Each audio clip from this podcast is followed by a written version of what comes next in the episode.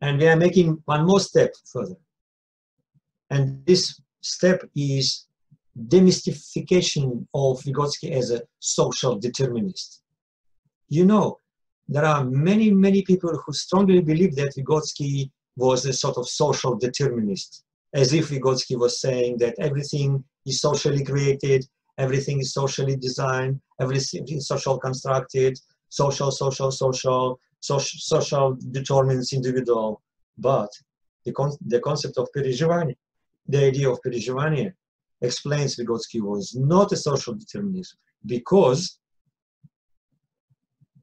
of this. So he says that the environment should be not considered as setting for development, which due to the fact that includes certain qualities and certain properties can thus objectively determine the development of the child. Not at all, nothing to do with that.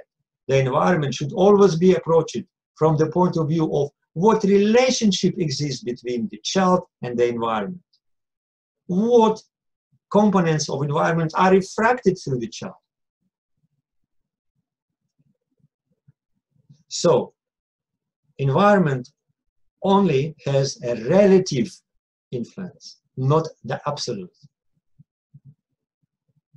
So this is the best confirmation and the best evidence that understanding of Vygotsky as a sort of social determinist is absolutely and totally wrong. Uh, of course, social environment is the social development, but not automatically. Only those social environment which is refracted through Charles Perezhivanie might become a source of development. Nothing happens automatically. You can put the child in the best environment, but nothing will happen. We know a lot of examples of children who were grown in a very bad environment.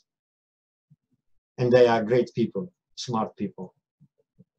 And some of them are even among, among us here with us.